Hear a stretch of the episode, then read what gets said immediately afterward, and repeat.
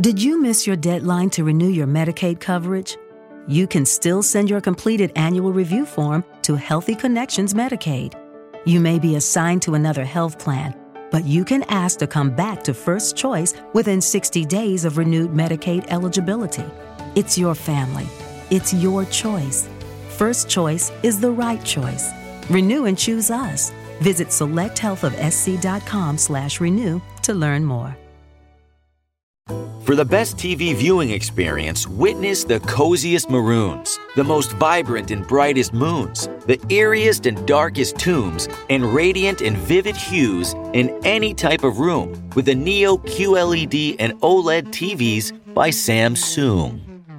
We're supposed to say Samsung, but that didn't rhyme, so you're welcome. Samsung, more wow than ever.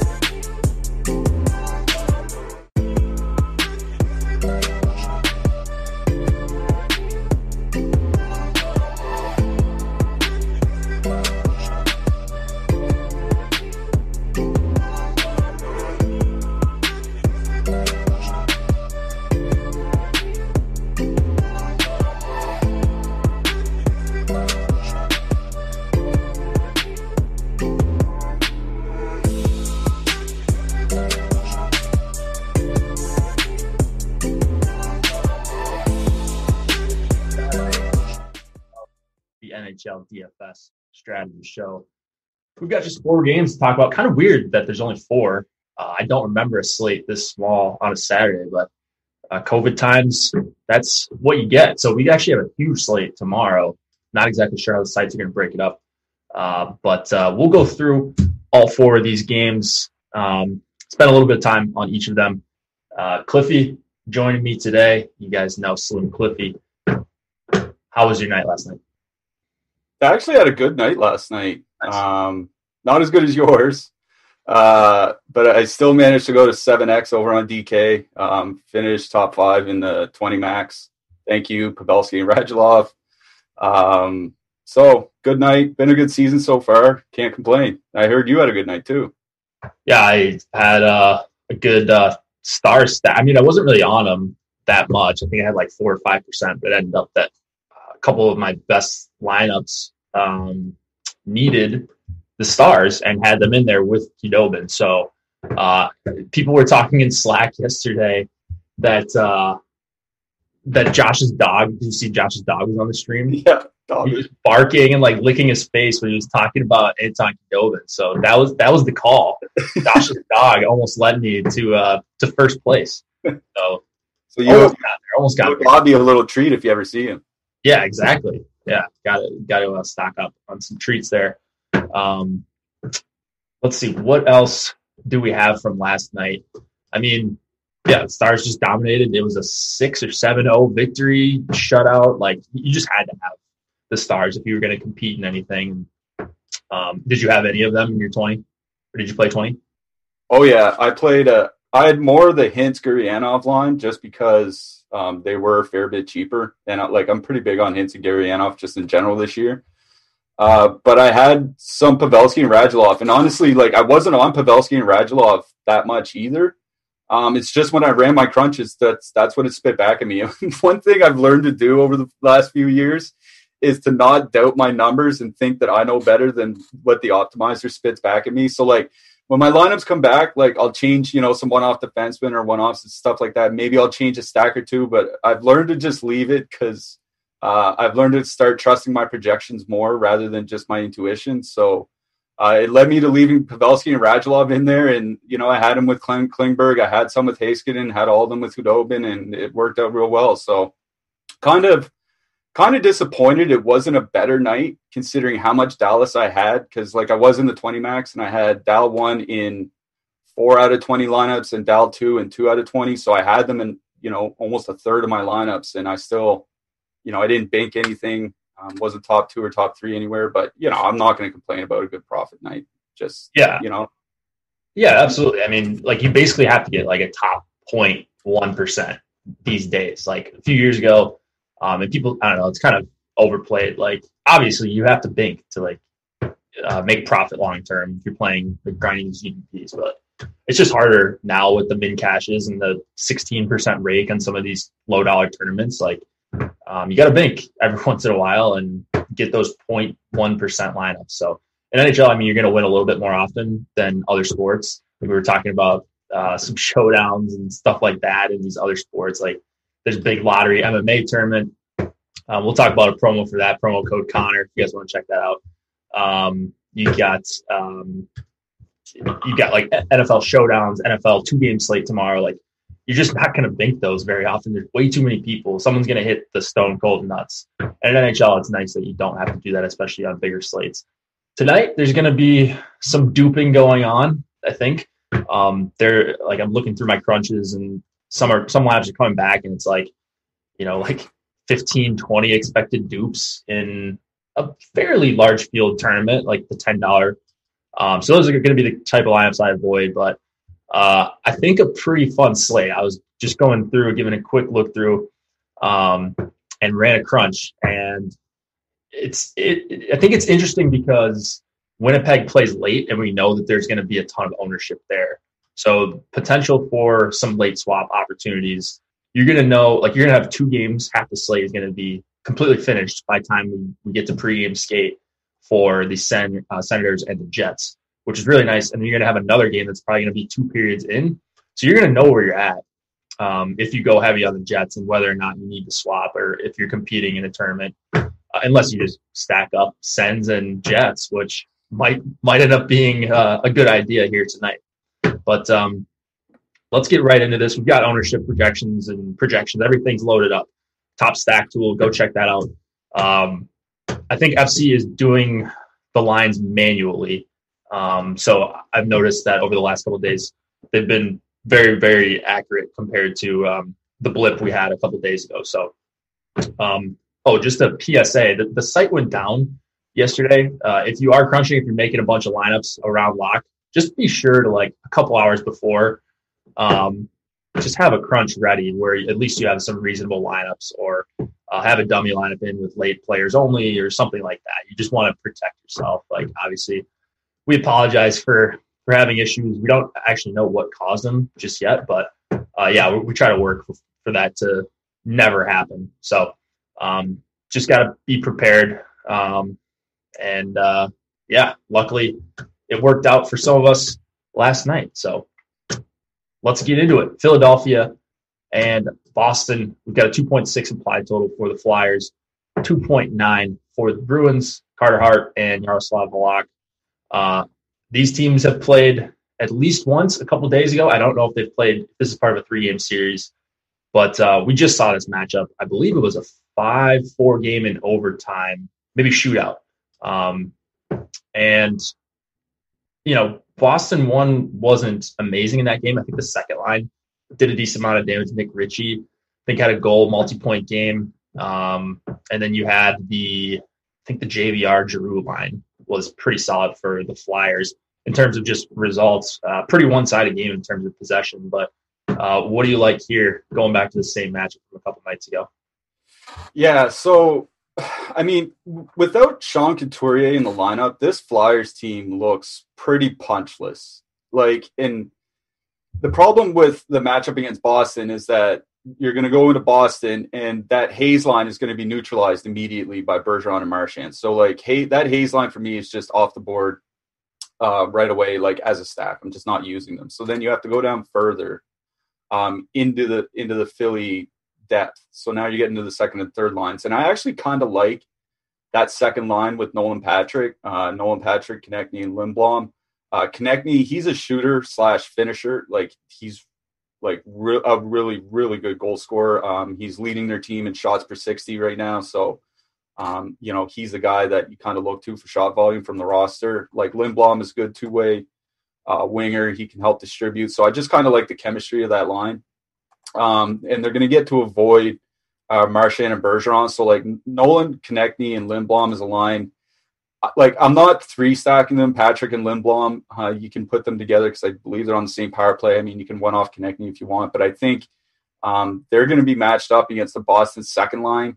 And that second line really isn't a lot to speak of. Like Krejci's fun, like good offensively, but he's not the defensive player he was four or five years ago. Nick Ritchie's not a great defensive player. Jack Studnicka is still is, not, is still a prospect, still filling out. So like, I think that Flyers second line can kind of do a little bit of damage, but um, there's the thing is if you stack like Lindblom, Pat, Patrick, and Provorov, they're so cheap that they basically you only need them if you're stacking Winnipeg power play. So that's kind of the problem I'm running into with the Flyers today is that I don't want to use the top line.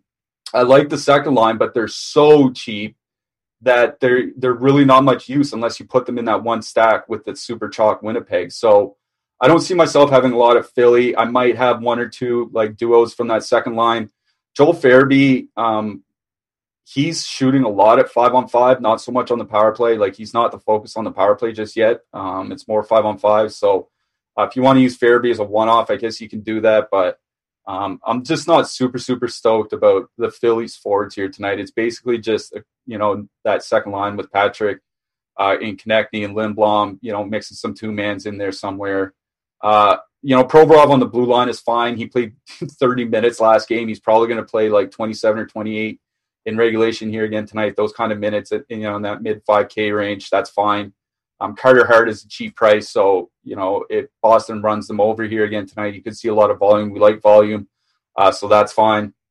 Um, that's just kind of the way I'm looking at this game. Is that there's just there's just not uh, not much that I the need to go on the Philly side. Like I said, the top line's in a brutal matchup. The second line, I think, is in a good matchup. You don't really need the savings.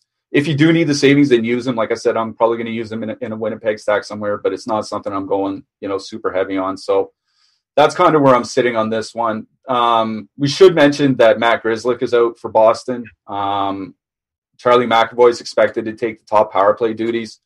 Now, McAvoy he's he's a good offensive defenseman. He's a good passer. Um, I don't know if he's like a shooter per se, but like that doesn't really matter on that power play. You're looking for assists from him. You're not looking for goals anyway necessarily. So, um, you know, McAvoy, if you want to throw him in um, with your Boston stacks, I do like the Boston top line. We have them pretty chalky. I think we have them.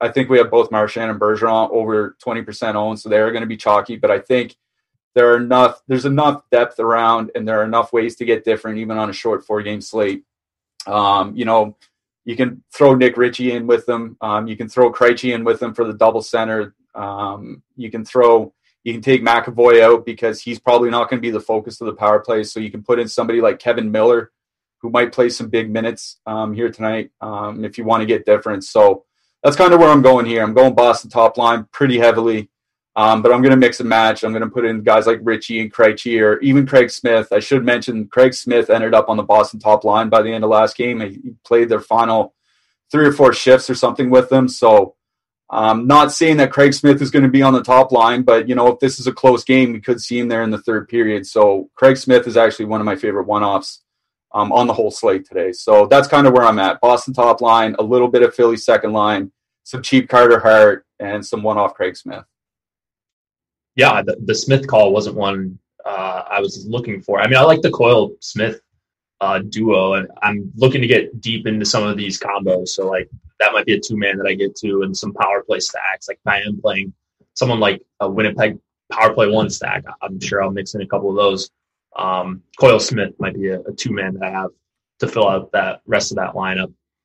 Um, it's really hard for me to get excited about anything on Philadelphia, but at the same time, um, their ownership's just so low. I just can't like from a matchups perspective. I don't really see anything to love. Um, maybe maybe you just consider like you just take a shot on Philadelphia one. It's a really low probability play, but the ownership is uh, even lower than that. Like if you look at the top stack tool, um, it's like, man, do I really want to play someone that's going to see a bunch of Bergeron and and Marchand and guys like that, and like, um, even like the Kuraly line, like Kuraly's pretty good defensively. That they might see some time against uh, the opposing top lines. Um, I don't know. It's just not really a ton to like on the Flyers side. So I mean, like just to jump in for a sec, like we went through this last night with Dallas, right? Like I talked about it in our Slack last night a little bit. I wasn't in love with Dallas because it was Dallas's first game. They didn't, you know, they hadn't played all season because because of COVID. Um, they barely had any practice time together, et cetera, et cetera. But our ownerships had them all at like, I think Radulov Pavelski at like four five percent, and Hintz and Gurianov somewhere like seven to nine percent. They ended up coming in lower than that, and we saw what they did. Uh, like I don't like the spot here for Philly either. Um, I'm probably not going to go to the top line, but I'll probably go to the second line. But again, it's one of those things. It's a four game slate. There are only so many spots to go, and you're. This is still. These are still good hockey players that are going to play 15, 16, 17 minutes. Um, you know, I'm going to take that. Like I said, I'm not going to go to the Hayes line. I think it's a bad enough matchup that I can get away from that. But the Patrick Konecny line, I'm probably going to go there because they're going to come in at two, three, four, five percent um, on a four game slate. And that, you know, I don't care about the matchup at that point. At that point, it's all about ownership and price. I don't like they could be going into the teeth of 2015 Anze Kopitar. I wouldn't care. It it's just it's an ownership play at that point. Yeah, for sure. It is an ownership play on Philadelphia pretty much across the board. So I think with the ones that I have, uh, the, the Philadelphia stacks that I have, whether it's one, two, or three, um, gonna sprinkle I know people said uh, sprinkle was like their most hated word for uh, DFS people.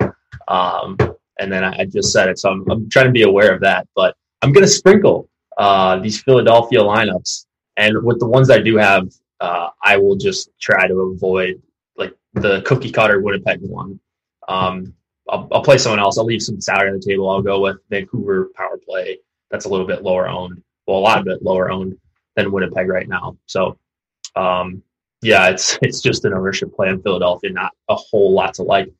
For a team that just scored four goals against uh, against Boston a couple nights ago, like the the results, uh, the actual like numbers, um, underlying numbers would suggest they should have scored a lot less than that. So uh, McAvoy, top power play, he's your guy if you're going to really either of the top two lines. Um, don't love a whole lot uh, on the Boston side outside of um, outside of McAvoy, just your obvious play there. And then uh, Gustafsson, I like a little bit for 4,500. Um, there's two of them. So just check, make sure he's updating on FanScruncher. I think they may have fixed that because I don't think I manually put him in and I got him in some of my crunches. Um, but just make sure that that he actually uploads if you do want to play some Gustafsson one offs. I think I'm going to have a fair amount of those. One thing I'm struggling with is Halak because he's 7,600 which mm-hmm. I find very cheap for this guy in this situation. But he like we last game, like you said, Philly scored four goals on twenty five shots, twenty six shots. Like they're not like Boston's not going to allow a lot of volume. I don't like is Halak going to see more than twenty five shots tonight? I doubt he faces thirty. So, like I'm I'm just having a tough time like what to do with Halak because it is a good spot, it is a good price he's gonna, but he's gonna be fairly chalky. You know what I mean? Yeah. So. Yeah, I mean, like correlating is always a possibility, um, but it's it's not uh, it's not a must here. I think if you're going to Boston, just because of the projected low shot volume, uh, I'd be more likely like I'm more likely to um, one off an expensive goalie tonight than I would on a larger slate. Like uh, like Carey Price, something like that, a, game that could have um, some high event uh, outcomes, and a guy that just might see a ton of volume and be at pretty low ownership that we're projecting right now. So Cal Petersen, someone like that. Uh, maybe not guys that are necessarily any good, but uh, could get you a big score if you get them on the right night. Let's go to uh, the premier. Well, maybe the, the second best game on the night, not the premier game. That's the last one. Montreal, Vancouver, 3.3 implied total for the Canadiens, uh, 3.1 for the Canucks. Uh, th- is this a day game in Vancouver? I'm just realizing this is a 7 p.m. Eastern start. So, okay, because they're always late. Uh, they're they're West Coast, um, so that that was messing me up a little bit there. Um, Price and Holtby are your projected starters. Neither of them confirmed at this moment. Um, Vancouver is just decimated. I don't I don't think they're getting back Edler or Hammond tonight. And then Chatfield left the game. I don't I don't know that he's any good. Um, Chatfield left the game uh, the last time these teams played two nights ago. Vancouver got trounced. Uh, like they just couldn't really get anything going. Montreal was crushing them. Uh, Toffoli, Toffoli and uh, Joel Armia both had uh, huge days. Kotkaniemi got in there uh, a little bit later. Um, their top line didn't really do a whole lot for Montreal, and they still destroyed in that game. And that's just because Vancouver's got really nothing going for them on the blue line outside of a couple guys. Uh, Quinn Hughes, his minutes weren't crazy high. I think he got like 21, 22 minutes in that game. Schmidt got 28, and Tyler Myers got, I think, almost 25. Um, so I, I, don't know from a hockey perspective, what, what are you doing with this Vancouver side? Like, how big of a loss are both of these guys for them? Uh, so I don't think it's that huge of a loss because here's I shouldn't say that. Vancouver relies heavily on their power play for scoring, like a lot. Uh, and Quinn, they still have Quinn Hughes to use for their power play. So that they've lost other defensemen doesn't really change much for me for their offensive outlook because they only have a handful of puck movers on the blue line anyway, um, notably Hughes and Schmidt, and they're both in the lineup still. So as far as offense at five on five or on the power play goes, it doesn't change a lot for me. Now, defensively, of course, like this wasn't a deep defensive group to begin with, and the fact that they keep losing bodies um, is a huge concern. Like this was a team that was bottom third by expected goals against last year, and then lost their starting goalie, and then lost Chris Tanev and lost Tyler Toffoli. Didn't really replace any of them. I mean, they brought in Nate Schmidt, who I suppose is a fine replacement for Tanev, but I think Schmidt's a little bit. I mean, Tanev is kind of falling off defensively. Anyways, like Vancouver's just looked terrible defensively this year, as kind of expected. Um, if you look at the past two games, that the because this is the third game these two teams have played against each other this week. And before we dig in, that's kind of something I want to mention is that there were 14 power plays in the last game um, and Tyler Myers took a run at Joel Armia. Like, I don't want to debate whether it's dirty or not. The fact is, is that he didn't get suspended for it. And they're Montreal is bringing Corey Perry into the lineup tonight. And I don't think that that's a mistake.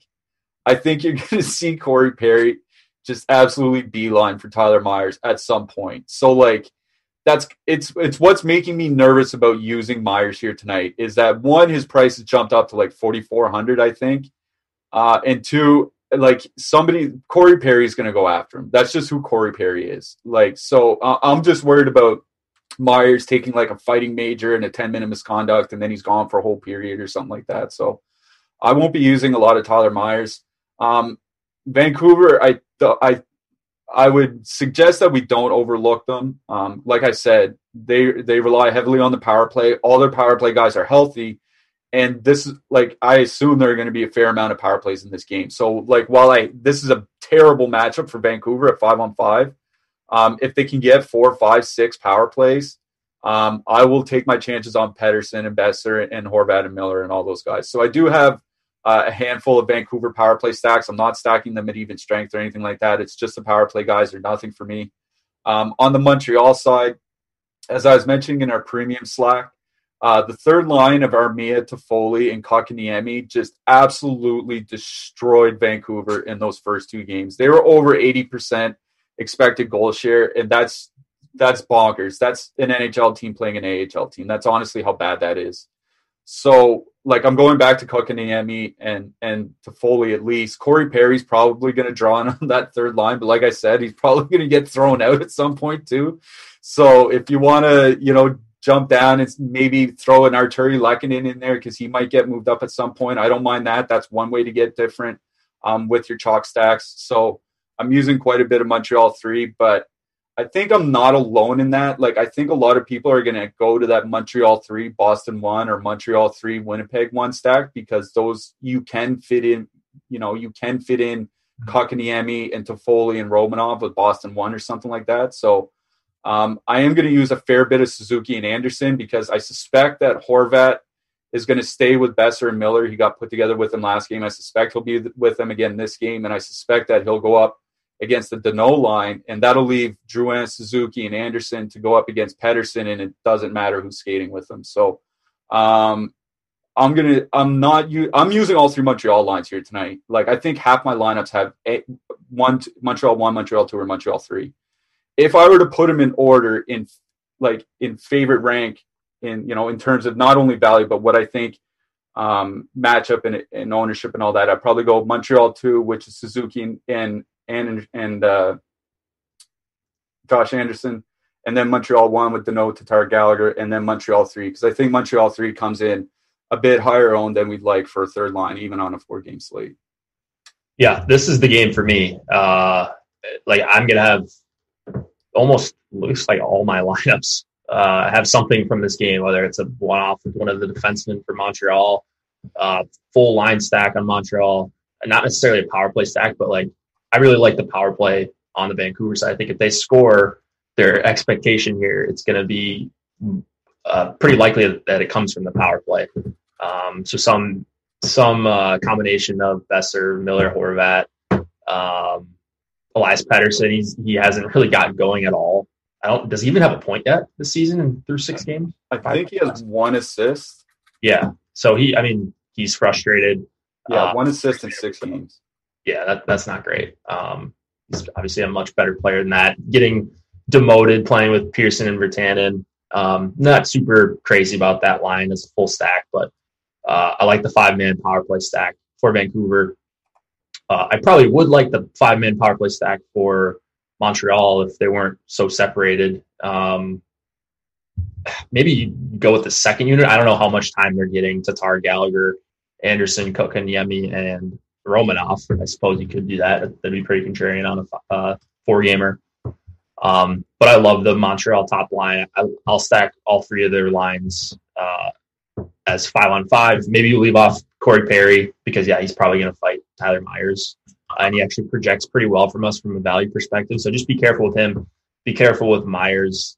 Um, I don't know how that situation is going to play out, but he's up to 4,400 anyways on DK. So um, his price has come up just a little bit.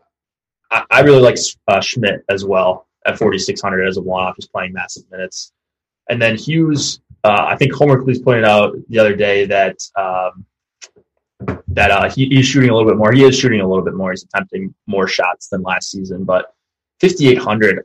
I feel like if he has a big game here, if he has a tournament winning game, that uh, it's going to be because Vancouver power play brought him along for the ride. So maybe he scored the goal and I'm wrong, but 5800 a little bit pricey. I'd rather play a bunch of other guys over him as one offs. Um, so I'll include him in my power play stacks, but not a whole lot outside of that. Is this the game that uh, Toffoli stops scoring every time he touches the puck? I mean, can I mean, you like one off? It yeah, feels like popular.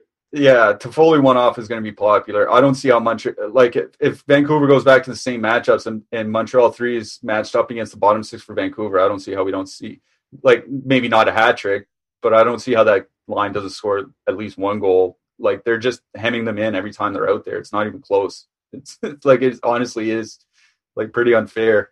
Um, just to go back to the Montreal. Judy was boring. Hello. Then Judy discovered ChumbaCasino.com. It's my little escape. Now Judy's the life of the party. Oh baby, Mama's bringing home the bacon. Whoa, take it easy, Judy. The Chumba life is for everybody. So go to ChumbaCasino.com and play over 100 casino style games. Join today and play for free for your chance to redeem some serious prizes. Ch-ch-chumba. ChumbaCasino.com. No purchase necessary. Void where prohibited by law. 18 plus terms and conditions apply. See website for details. Did you miss your deadline to renew your Medicaid coverage? You can still send your completed annual review form to Healthy Connections Medicaid. You may be assigned to another health plan but you can ask to come back to First Choice within 60 days of renewed Medicaid eligibility. It's your family. It's your choice. First Choice is the right choice. Renew and choose us. Visit selecthealthofsc.com slash renew to learn more. Power play for a sec. You wondered about how they're splitting it. It's pretty much like a 55-45 split. Like Roma, Romanov is playing 247 a game and Petry's at 312. So like there's really not a huge difference between their two power play units. And also one thing I wanted to mention is that they're not sure Paul Byron is going to play tonight. Um, and there's something weird going on with their cap situation right now that they might not be able to bring up another forward to replace Paul Byron if he can't play. So Victor Mete, their defenseman, might actually draw into the fourth line on the left wing. Um, not that I'm super high on Victor Mete, but l- like that Vancouver bottom six is atrocious. And I would be shocked if anybody actually rostered him. Now, this is assuming he plays. We won't know. Coach hasn't spoken yet. They said coach is going to speak probably in about 30 minutes or so. We'll know more then. Um, just keep an eye out that there might be a $2,500 defenseman playing fourth line left wing for Montreal tonight. All right. Um, that should do it for that game. Before we move it on, uh, today is the day of the big fight. This is your last chance to uh, use promo code Connor C O N O R, uh, and what that is is for UFC 2, uh, 257, which is tonight. You get a two dollar fifty seven cent MMA weekly pass. Uh, this is almost expired, so take advantage now. If you guys want to uh, get in Slack, use the MMA tools, Top Fighter tool, projections, ownership, all that good stuff. We've got Slack for MMA. We've got Slack for a bunch of other different sports that you can join if you do get any sort of pass. And uh, if you're looking for NHL, which might be, uh, we don't have any promos going on, but we do have packages starting at uh, just three ninety five. Head to uh, the promo page. I believe it's awesemo.com slash promos and uh, you can see anything that we've got going on uh, at the time. If you wanted to get an NHL subscription, we've got projections, ownership projections, the top stack tool that we reference all the time, the lineup builder that I use to go through the show. It shows you projections, ownership, and the top the stack uh, total for each of the even strike lines, which is a pretty cool thing to see as well. And then, of course, Premium Slack, where you're going to find all the news notes, anything that we see throughout the day, and more importantly, leading up to lock and through lock. All right, let's start with the Kings and the St. Louis Blues 2.3 implied total for Los Angeles, 3.2 for St. Louis. Cal Petersen going for the Kings, $6,800. Uh, I know a few people that will be interested in that. And uh, Jordan Binnington, 8,400. Getting a lot of ownership. And uh, man, I can't even really deny that that I'm somewhat interested in Jordan Binnington. But uh, some of these, the St. Louis top line is uh, right now more popular than like Montreal's top line, which seems a little bit crazy to me, just based on the difference in in how the two play and how the two uh, generate chances. But uh, what are you seeing in this game? Is there anything we can go to on the Kings side here? So yeah, I actually wanted to start with Los Angeles because you know we just talked. There's a four. It's a four game slate, and there are only so many spots that we can go. So um, we can't just choke on the chalk all the time. Um, Adrian Kempe was moved up alongside Kopitar and Alex Iafallo. Now Adrian Kempe is a guy people were pretty high on when he was drafted. Like he was supposed to be a top liner for them basically two or three years ago, and he I don't want to say he hasn't panned out, but he hasn't lived up to those expectations. But just because a player hasn't lived up to expectations doesn't mean they're a bad player. I think people often conflate those two things, and it's a big mistake. Like I think Kempe is probably like a middle six playmaker, but the fact that he's a middle six playmaker playing with Kopitar and Iafallo, probably going to play 18 minutes, gives me interest here. Um, the fact that they're all correlated on the power play as well is kind of a boost. Now, obviously, they're going in to face Ryan O'Reilly and, and David Perron. That's a terrible matchup. Um, it's just the fact for me is that you can stack the Los Angeles top line uh, for under fifteen thousand. Um, you can fit fit them in with like the Montreal top line or a Vancouver, you know, power play stack. You can fit them in with just basically about anything except for Winnipeg. Uh, you, like you can even fit them in with Boston. Um, they're going to play huge minutes, and I'm not sure. Like something I was thinking about this morning is like, how sure are we that Jordan Binnington is a good goalie? Because if you think about it, he had one good half season, and that's when they won the cup. But then last year he was average behind a really good defensive team, and then this year he hasn't been anything special. Let's not forget, like he was stuck behind Jake Allen in the St. Louis depth like organizational chart for years. Like this wasn't a guy that was banging on the door or a super high prospect or anything like that. This is a guy that's had that had one good half season is probably going to parlay that into an entire career because it led because it led to a Stanley Cup. So like the fact that Jordan Binnington had one good half season doesn't mean he's a good goalie. Like it takes years for goalies to prove themselves. So just based on the fact that you know one it's a four game slate, two there shouldn't be a lot of ownership on them. Like we're showing 12% on Kopitar. I'm not sure it'll be that high. Like I, I would be pretty surprised if Adrian Kempe is double digits tonight. Agreed. Um, we yeah, we have him at 10%. I think they're going to come in. He's going to come in a little bit lower than that.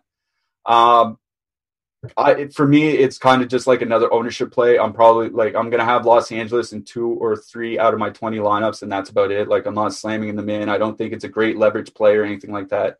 It's just I want to make sure that I have them a little bit different in case you know Binnington already gave up like six goals earlier this year or something like that. Like this guy isn't impervious to anything. So um I'm not like I'm not super high on Los Angeles. I just want to get them in because I think they're going to come in at like you know seven, eight, nine percent ownership, and I want to make sure I have some of that. For me, I think this game is about St. Louis too. Uh, Schwartz and Schenn and Kyrou have been playing really, really well together. Um, they're going to go up against the second line from uh, Los Angeles. Uh, the second line from Los Angeles, like Athanasiou, is not good defensively. Jeff Carter was good defensively years ago, but he's not anymore. And Blake Lizotte's still a young player. You know, he might be a little bit above average, but we still don't know. Like, this isn't probably going to be a good defensive line. Uh, Schwartz and Schenn play the power play together, so uh, you can stick them with Krug, or you can, you know, if you want to be a little bit different, you put in Colton Parayko or something like that.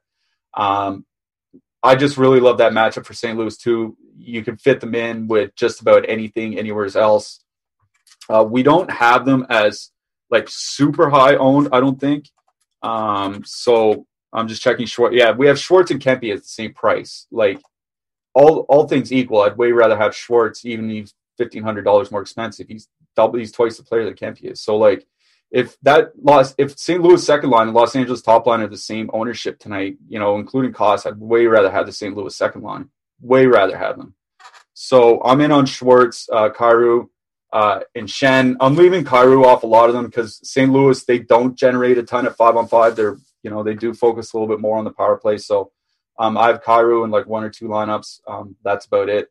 Uh, I know we don't he's not a popular guy amongst DFSers for very good reason. But Justin Faulk uh, is playing like 24 minutes a game, and that you know that mid-range defenseman on this slate is just an absolute wasteland. Like if you look between like 3,500 and 5,000, it's basically like Alex Romanov, and that's about it. So.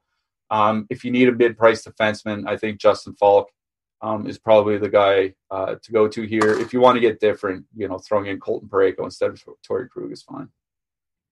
Yeah, I'm I'm pretty much in agreement with everything you said there. I think I'll have some LA. I mean, I, I would imagine they come down in ownership a little bit uh, by the time we get to lock, especially Kempe. I don't think he's going to carry double digit ownership. I agree with you there.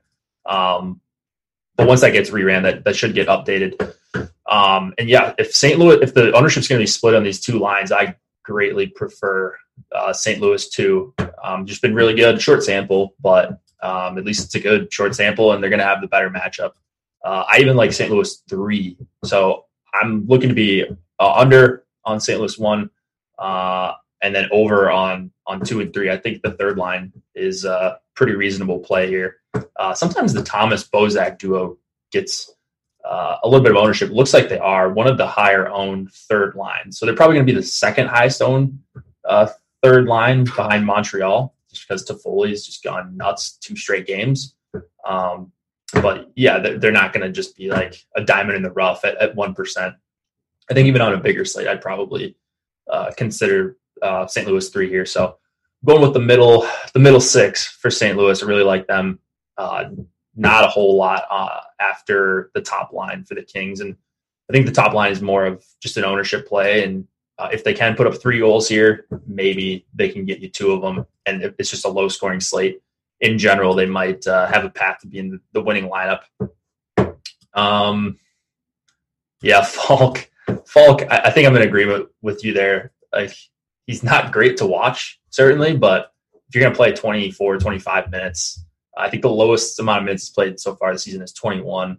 4K for a guy that he will shoot. Um, he does have a pretty good projection um, at uh, almost eight points for 4K. I mean, and like I said, the thing is, is that that mid range on DK, there's no one. Like if you're looking over 3,500, Matt Roy, Brett Kulak, Sean Walker, um, Derek Forbort, Joel Edmondson, Mike Reilly, Nikita Zaitsev, maybe. Like th- these are the guys that are in that price range. So it's not like I love Faulk. It's just like I hate everybody else.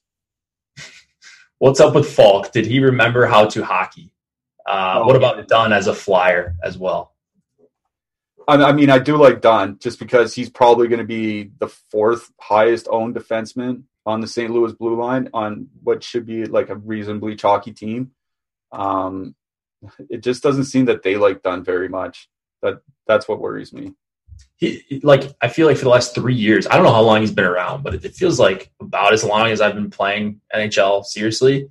Um, like his minutes are just never consistent, and it's not a huge deal when you're this cheap, but like if you're going to play 13 minutes just out of nowhere some games and then you're going to jump up to 23 he's just really tough to get a read on so when he's low owned and cheap then sure i'll take some stabs at him but um, yeah i just like generally never know what to do with him so um, I, am not getting to a ton of him tonight which is fine um, if he burns me he burns me yeah it's just um, you know once you get down under 3500 or whatever i think there are enough defensemen that you can play like Travis Sanheim is probably going to play 25 minutes. Brandon Carlo is probably going to play over 20 minutes. Erik Gustafsson's running a power play unit. Like I think there are other options once you get down to that level.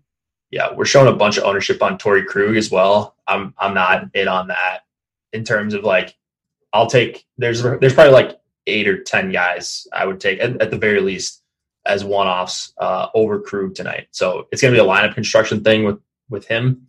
Um, I may just make a hard rule that I don't play Krug unless I play a St. Louis stack.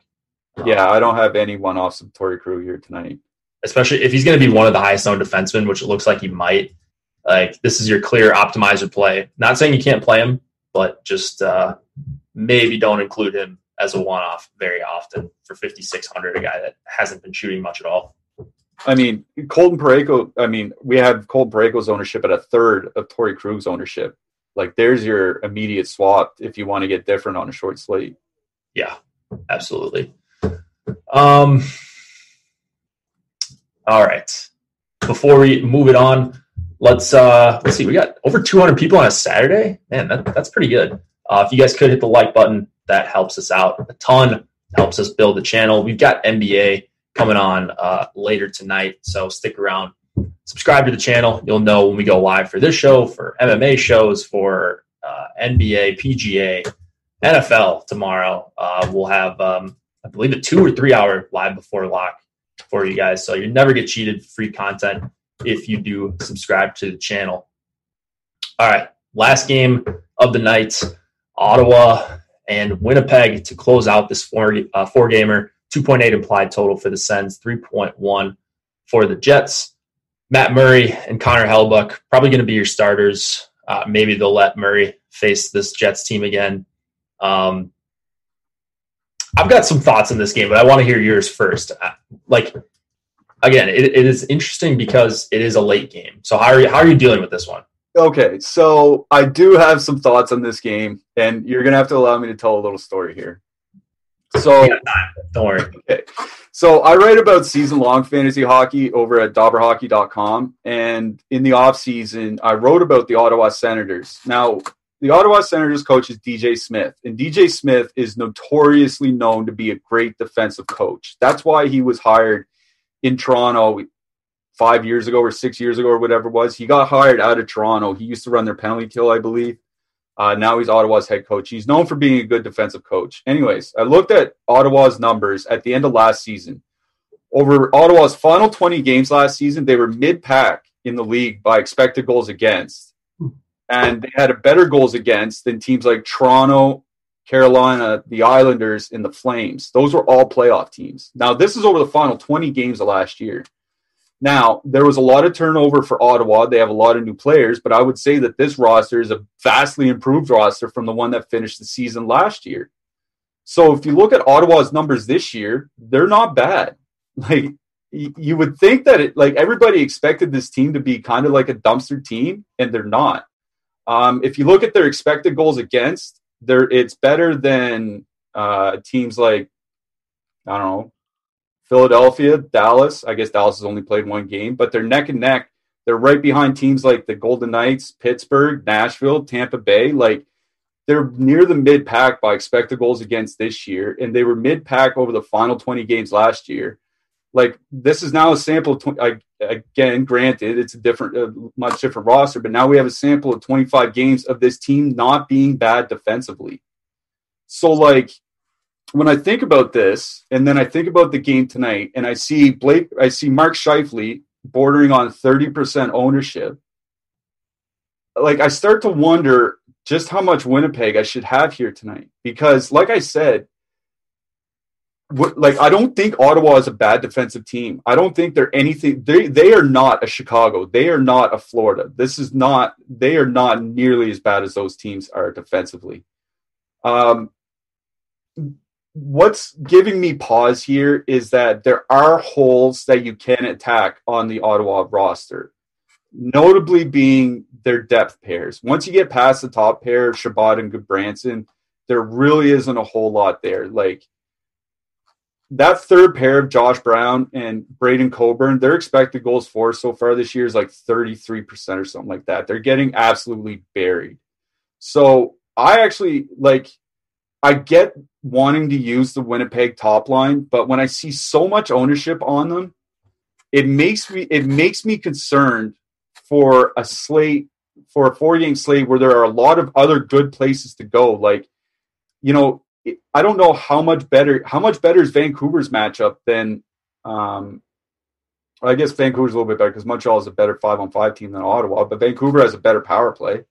So like it does that discrepancy in ownership justify the five on five matchup? Like I don't think it does. So like I'm I'm really I'm having a hard time getting to to Winnipeg here. I do have quite a bit of Scheifele right now, but it's something that I'm struggling with because the, the like my intuition again going back to what we talked about earlier my intuition's telling me ottawa should suck defensively but if you look at the numbers and you look at the results from the last 25 games they don't so and Ville Heinola came out of when it came is coming out of Winnipeg's lineup. They don't have any good puck moving defensemen. Josh Morrissey's their best puck mover, and he, he's like a middle pair guy. So I think there are enough concerns here that if you don't want to pay up for a 25, 30% Winnipeg one, Winnipeg power play, I wouldn't fault you. Like I'm, I, I, I still don't like, I'm going to wrestle this with this probably for another couple hours. Like I, I honestly don't know like what to do with him because I, I feel like, remember Josh said the other night, it feels like one of those situations where you have to just avoid them or go way overboard. He said that about the Matthews line. Like I feel like this is another one of those situations where you're either going in with 50% Scheifele or you're just going in with 5% and hoping that you hit the right combo. I feel like you're dead in the water if you're just going with like 20 or 25% Scheifele. So that's what I'm struggling with right now. Yeah, I mean that I mean that's fair. Like you if if Winnipeg is the best stack tonight, you're gonna have to hit every single part of the rest of your lineup. Like winning scores are gonna be as high basically as they possibly can. Um, I think in some of the higher dollar stuff, even like the 40 I think it's a 40 on DK tonight. Um, that's tournament I usually play, and uh, like I think they might be like 35, 40 percent, um, especially like Kyle Connor uh, and and Wheeler uh, on DK. So like in those tournaments, especially, uh, there's no way I'm getting to the field on Winnipeg. Um, and I think it's a really good late swap night because you're going to know basically like almost all the information on the rest of the slate. So if you've got a team that might be middle of the pack and you're just trying to make it cash, and you've got Winnipeg one, like you have to swap off um, because you you just have to be perfect in order for that to hit the cash line. And so I think like I don't think the spot's great for Winnipeg one. I'm like a noted Winnipeg one hater. Uh, like I, I can't stand Scheifele. I can't stand when he scores goals. Um, and I still play like a I, I feel like I have to play a decent amount of them here because if I end up with zero or like five percent, like I'm dead unless one of the first couple games goes off. Whereas if I start with you know 15% Winnipeg one, I think I'm pretty comfortable with that. Um, I could always swap off of them if those lineups suck uh, in the first couple games. So what I'm planning to do is just you know go get my 10 to 15% Winnipeg one locked in. Um, like I don't, they're not that great at five on five. Is no. the, that's the problem I always have with them. Is like, like man, this is a great you know line, and they're really not that great at five on five. They are going to be good on the power play. They're going to see a bunch of like if Ottawa can't stay out of the penalty box, um, it's going to be an early night probably. Um, but yeah, I, I just I think it's one of those situations where people are just going to them because they're the best option, but like they're not that much better to me than Vancouver power play.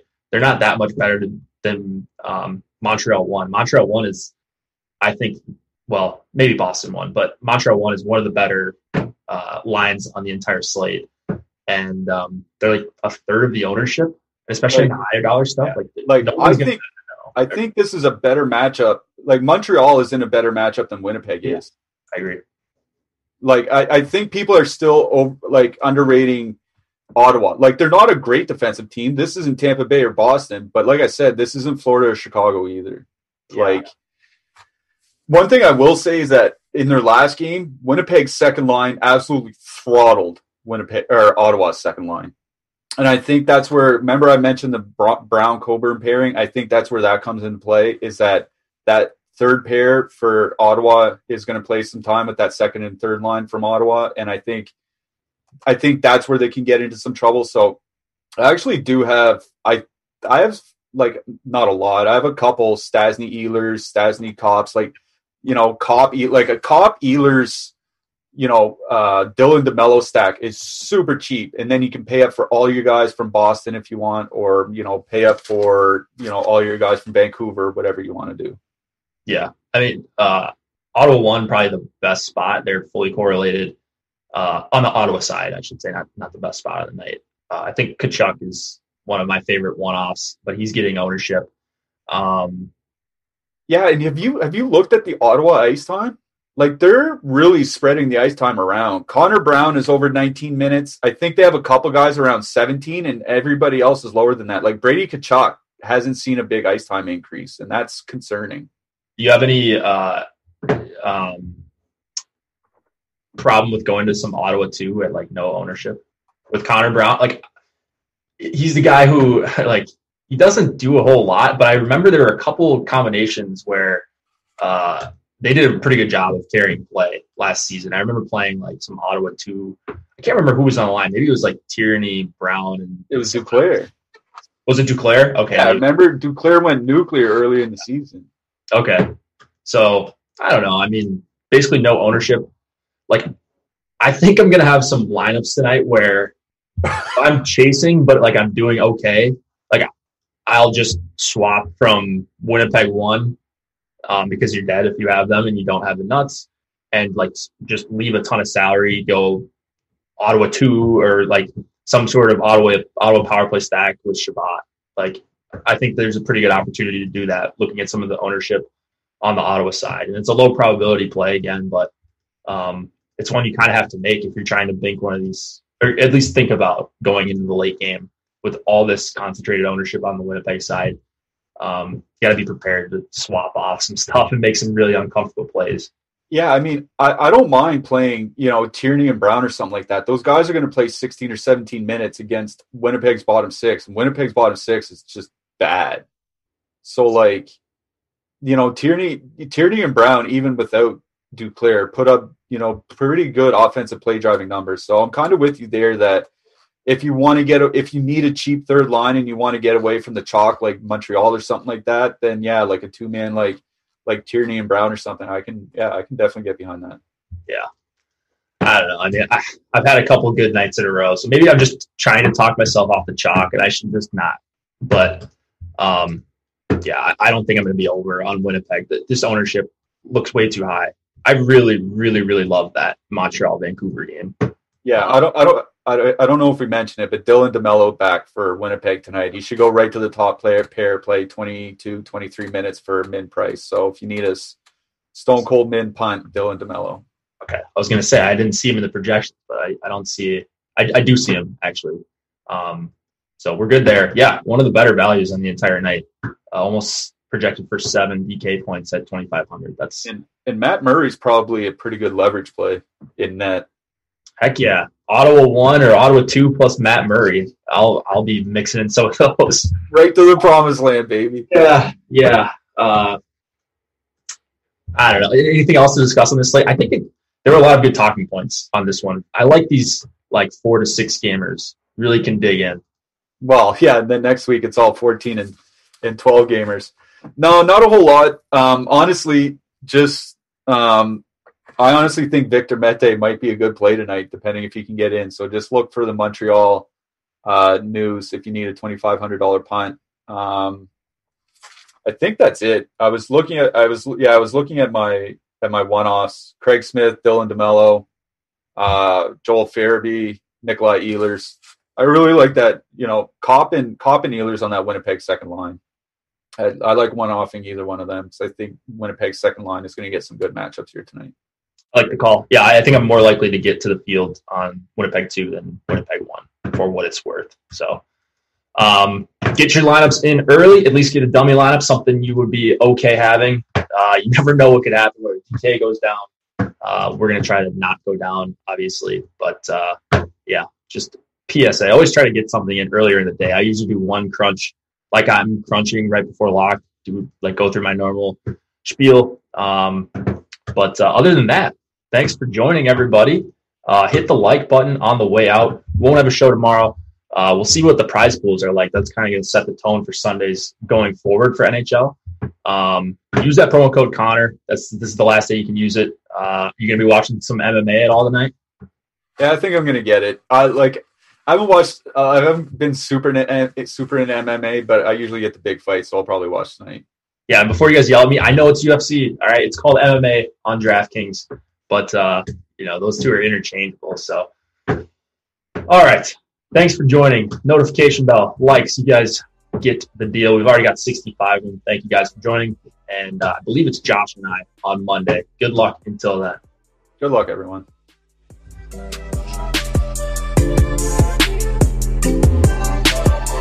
Judy was boring. Hello. Then Judy discovered ChumbaCasino.com. It's my little escape. Now Judy's the life of the party. Oh, baby, Mama's bringing home the bacon. Whoa, take it easy, Judy. The Chumba life is for everybody. So go to ChumbaCasino.com and play over 100 casino style games. Join today and play for free for your chance to redeem some serious prizes.